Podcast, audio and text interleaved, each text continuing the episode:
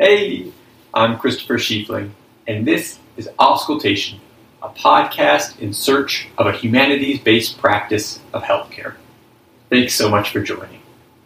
Today, we're listening to excerpts from Ode to a Nightingale by John Keats, a 19th century British poet most famous for his romantic odes and his incredibly short career, only seven years.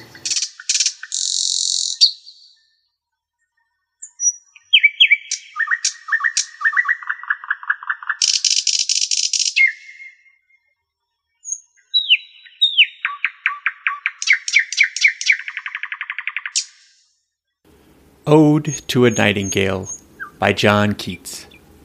My heart aches, and a drowsy numbness pains my sense, as though hemlock I had drunk, or emptied some dull opiate to the drains one minute past, and Lethe wards had sunk. 'Tis not through envy of thy happy lot, but being too happy in thine happiness, that thou, light winged dryad of the trees, in some melodious plot of beechen green, in shadows numberless, singest of summer in full throated ease.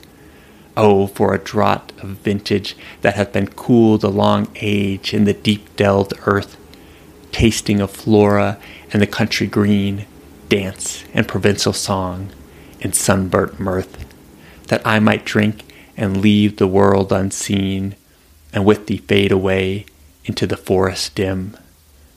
Fade far away, dissolve, and quite forget what thou amongst the leaves hast never known the weariness, the fever, and the fret.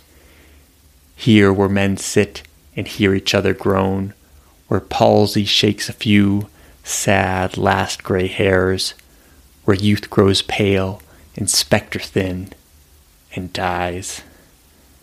Away, away, for I will fly to thee, not charioted by Bacchus and his pards, but on the viewless wings of poesy. Darkling, I listen, and for many a time I have been half in love with easeful death, called him soft names in many a mused rhyme, to take into the air my quiet breath. Now, more than ever, seems it rich to die, to cease upon the midnight with no pain, while thou art pouring forth thy soul abroad in such ecstasy. Still wouldst thou sing and I have ears in vain. To thy high requiem become a sod. Thou was not born for death, a mortal bird. No hungry generations tread thee down.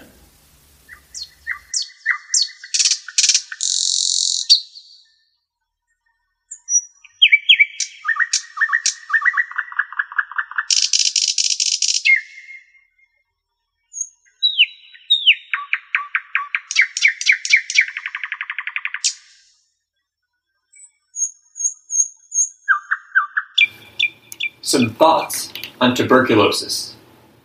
This poem is famous for its devastating expression of suffering, which is a hallmark of Keats' Romanticism. Much of this imagery resonates with the signs and symptoms of tuberculosis, an illness that Keats knew overly well. When he was a child, his mother died of consumption, as it was known in the 1800s England and a year before the publication of Ode to a Nightingale, he was the primary caregiver for his brother, who was dying from tuberculosis. Three years later, Keats himself would succumb to the illness at the age of 25. Additionally, before becoming a poet, he trained to become an apothecary and a surgeon, where he would have extensive experience with the presentation and treatment of this disease. In fact, observations of how well he treated his mother had led to him to be encouraged to pursue a medical career. Tuberculosis is a bacterial infection that can cause an array of symptoms, most commonly causing pulmonary disease with its iconic bloody cough. It can remain dormant in the body for years, and once active, it advances over months to years with progressive weight loss fever, fatigue, and difficulty breathing. It is most easily spread among those living and working in tight quarters, which is why it greatly afflicted the urbanized lower classes during the Industrial Revolution.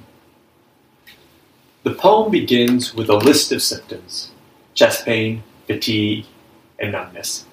Quote, My heart aches, and a drowsy numbness pains my sense. All of these can arise from tuberculosis, whether from destroying the lungs or causing inflammation of the heart. TB frequently causes chest pain. As mentioned previously, lethargy is a classic symptom, particularly of advanced disease. Finally, it is curious that the first line ends with the apparently contradicting phrase, numbness pains. This captures the tingling sensation of neuropathy, or nerve irritation, that results in simultaneous numbness and discomfort. Tuberculosis can cause neuropathy either by affecting the peripheral nerves or by forming masses that compress the spinal cord, known as Pott's disease. The narrator goes on to list the woes of humanity that the nightingale will never know the weariness, the fever, and the fret. Here, where men sit and hear each other groan, where youth grows pale and spectre thin and dies. All the hallmarks of tuberculosis are here the weariness, the fever, and the spectre thin cachexia. The use paleness alludes to anemia, which is another common feature that arises from the body's adaptation to a chronic infection and to the blood loss from the cough. After finishing his surgical training, Keats decided not to practice and instead become a poet. In those days, surgeons had an unsavory social standing, as their work, without anesthesia, was fast, painful, and fraught with complications. So, as a poet, Keats tried to distance himself from this profession, though many detractors during his day did call attention to it. Nevertheless, much of the force of Keats' spectacular imagery of suffering draws on the afflictions of tuberculosis. This episode is brought to you by birds. You know, the things with feathers. More than a pretty face and operatic pipes, birds help produce waste, pests, and disease. And they do it all without asking for a dime. Contrary to popular belief, magpies do not actually collect shiny objects dimes included. So the next time you see your neighboring sparrow, say thanks.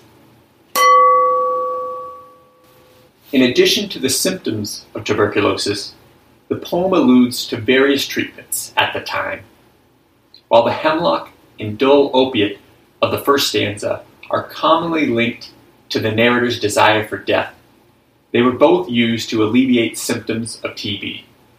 Hemlock, which is most famous for being the agent for Socrates' capital punishment is a neurotoxin that causes par- paralysis and was used at lower doses as an antitussive.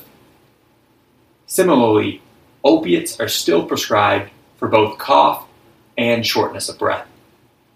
Another common treatment for tuberculosis was to travel to areas with purported health benefits, such as cleaner air, warmer climate, contact with nature, and increased sun exposure.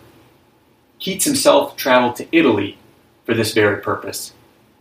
In a similar sense, the narrator asks for a drink, quote, tasting of flora and the country green, dance and provincial song, and sunburnt mirth. Oh, for a beaker full of the warm south. Like much of modern healthcare, the narrator dreams of encapsulating the labor needed for lifestyle changes into the simplicity of a medicine. Echoing Hamlet, the poetic voice contemplates sleep and death as an escape from illness. We hear that I might drink and leave the world unseen, and also fade far away, dissolve, and quite forget.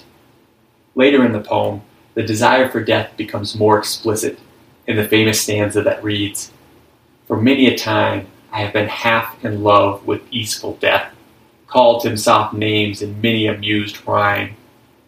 Now more than ever seems it rich to die, to cease upon the midnight with no pain, while thou art pouring forth thy soul abroad in such ecstasy. However, the narrator rejects death and drugs as paths from suffering, exclaiming, Away, away, for I will fly to thee, not charioted by Bacchus and his pards, but on the viewless wings of poesy. The turn from death is more subtle. First, the phrase, I have been half in love with easeful death, holds many qualifiers. Have been implies the narrator no longer feels this way, and was only a half desire at the time. Similarly, even when playing up this wish with, quote, now more than ever, the narrator pulls this back with seems it rich to die. It only appears rich. It is a false hope. Unlike Hamlet, who draws back from death for fear of the unknown and of possible eternal punishment, the narrator turns back because of the nightingale's song. Still wouldst thou sing, and I have ears in vain. To thy high requiem become a sod. By dying, the narrator will forsake the song, and even though the bird will fly away, the song will live on, because thou was not born for death, a mortal bird. The hope of poetry is a well that won't run dry. Some thoughts on the good death. The desire for an easeful death and to cease upon the midnight with no pain still resonates with the prevailing wish to die in one's sleep. Susan Sontag argues that tuberculosis was romanticized as a disease of progressive dematerialization and increasing spiritualization. She writes TB is thought to provide an easy death. For over a hundred years, TB remained the preferred way of giving death a meaning, an edifying and refining death. 19th century literature is stocked with descriptions of almost symptomless, unfrightening, beatific deaths from TB. This puts new perspective on the narrator's desire to fade far away, dissolve, and quite forget. And for death to, quote, take into the air my quiet breath. In this way, Keats presents the romantic death from consumption. He dangles this good death out in front of the reader, and still the narrator turns away. Perhaps it is the hope of the remembrance through art vis a vis the immortal bird that leads to this rejection. However, it can also be that Keats, with all his experience as a caregiver and a surgeon in training, knows that the idealization of TB is a myth. He knows the myriad forms of suffering that tuberculosis can inflict. He knows that progressive fatigue is often not peaceful and that drowsiness can be painful. He concludes the stanza with, To the high, high requiem become a sod. Rather than transcending into a spiritual realm, in death, the narrator would become a sod, a piece of earth even more grounded and corporal than before buried. In contrast to the immortal bird not born for death, the poem implies the narrator will be tread down by hungry generations. This imagery conveys the existential dread of being forgotten in time, but also alludes to tuberculosis, which was envisioned as an illness that consumed the body through an excess of passion, hence the name consumption Hungry Generations is also an apt reference to tuberculosis because it often affected many gen- generations of a family, just as with Keats' family. Just as Keats challenges the romanticization of death from tuberculosis, we can question the merits of dying in one's sleep. This desire stems, in large part, from a wish to avoid suffering, whether that is physical pain, loss of independence, spiritual crisis, or fear of being a burden. It also carries the undercurrent of death denial. It implies it is better to not be conscious of one's death, to be caught asleep. and not have to face this demon head on. There are and have, have been many other ideas of the good death. In Norse mythology, warriors who died in battle were prized with a place in Valhalla, and the indigenous Mesoamericans honored those who died in war and in childbirth. Similarly, Christianity has long venerated martyrs who echoed the suffering of Jesus. Additionally, Buddhism encourages regular reflection on death, as well as the presence of family and friends during the dying process for the edification of all involved. And perhaps the question of what a good death looks like is misleading. The question itself offers a sense of control that for all our technological advances, we are still sorely lacking. As certain as death is, much more remains uncertain.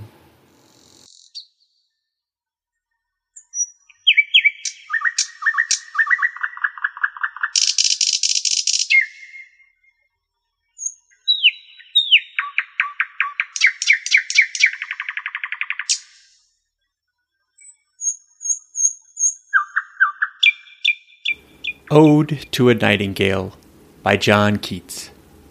My heart aches, and a drowsy numbness pains my sense, as though hemlock I had drunk, or emptied some dull opiate to the drains one minute past, and Lethe-wards had sunk.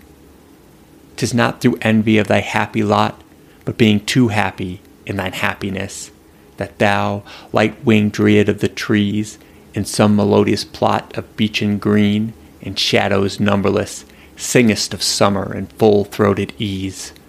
Oh, for a draught of vintage that hath been cooled a long age in the deep delved earth, tasting of flora and the country green, dance and provincial song, and sunburnt mirth, that I might drink and leave the world unseen, and with thee fade away into the forest dim. Fade far away, dissolve, and quite forget what thou amongst the leaves hast never known the weariness, the fever, and the fret. Here where men sit and hear each other groan, where palsy shakes a few sad last gray hairs, where youth grows pale and spectre thin and dies. Away, away, for I will fly to thee not charioted by Bacchus and his pards, but on the viewless wings of poesy. Darkling, I listen, and for many a time I have been half in love with easeful death, called him soft names in many a mused rhyme, to take into the air my quiet breath. Now, more than ever, seems it rich to die, to cease upon the midnight with no pain while thou art pouring forth thy soul abroad in such ecstasy. Still wouldst thou sing, and I have ears in vain, to thy high requiem become a sod. Thou wast not born for death, a mortal bird. No hungry generations tread thee down.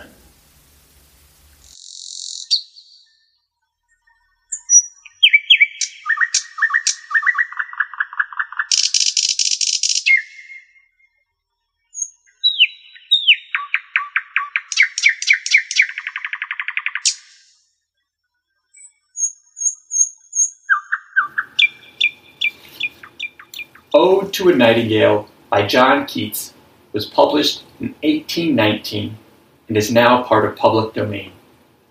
You can find show notes for this episode at anauscultation.wordpress.com and you can send comments, suggestions, and questions to the Twitter handle at anauscultation or to the email anauscultation at gmail.com.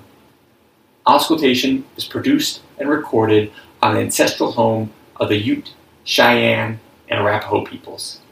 If you enjoyed this episode, please rate, follow, or share to help others find out about us too. Until next month, be kind and live the questions.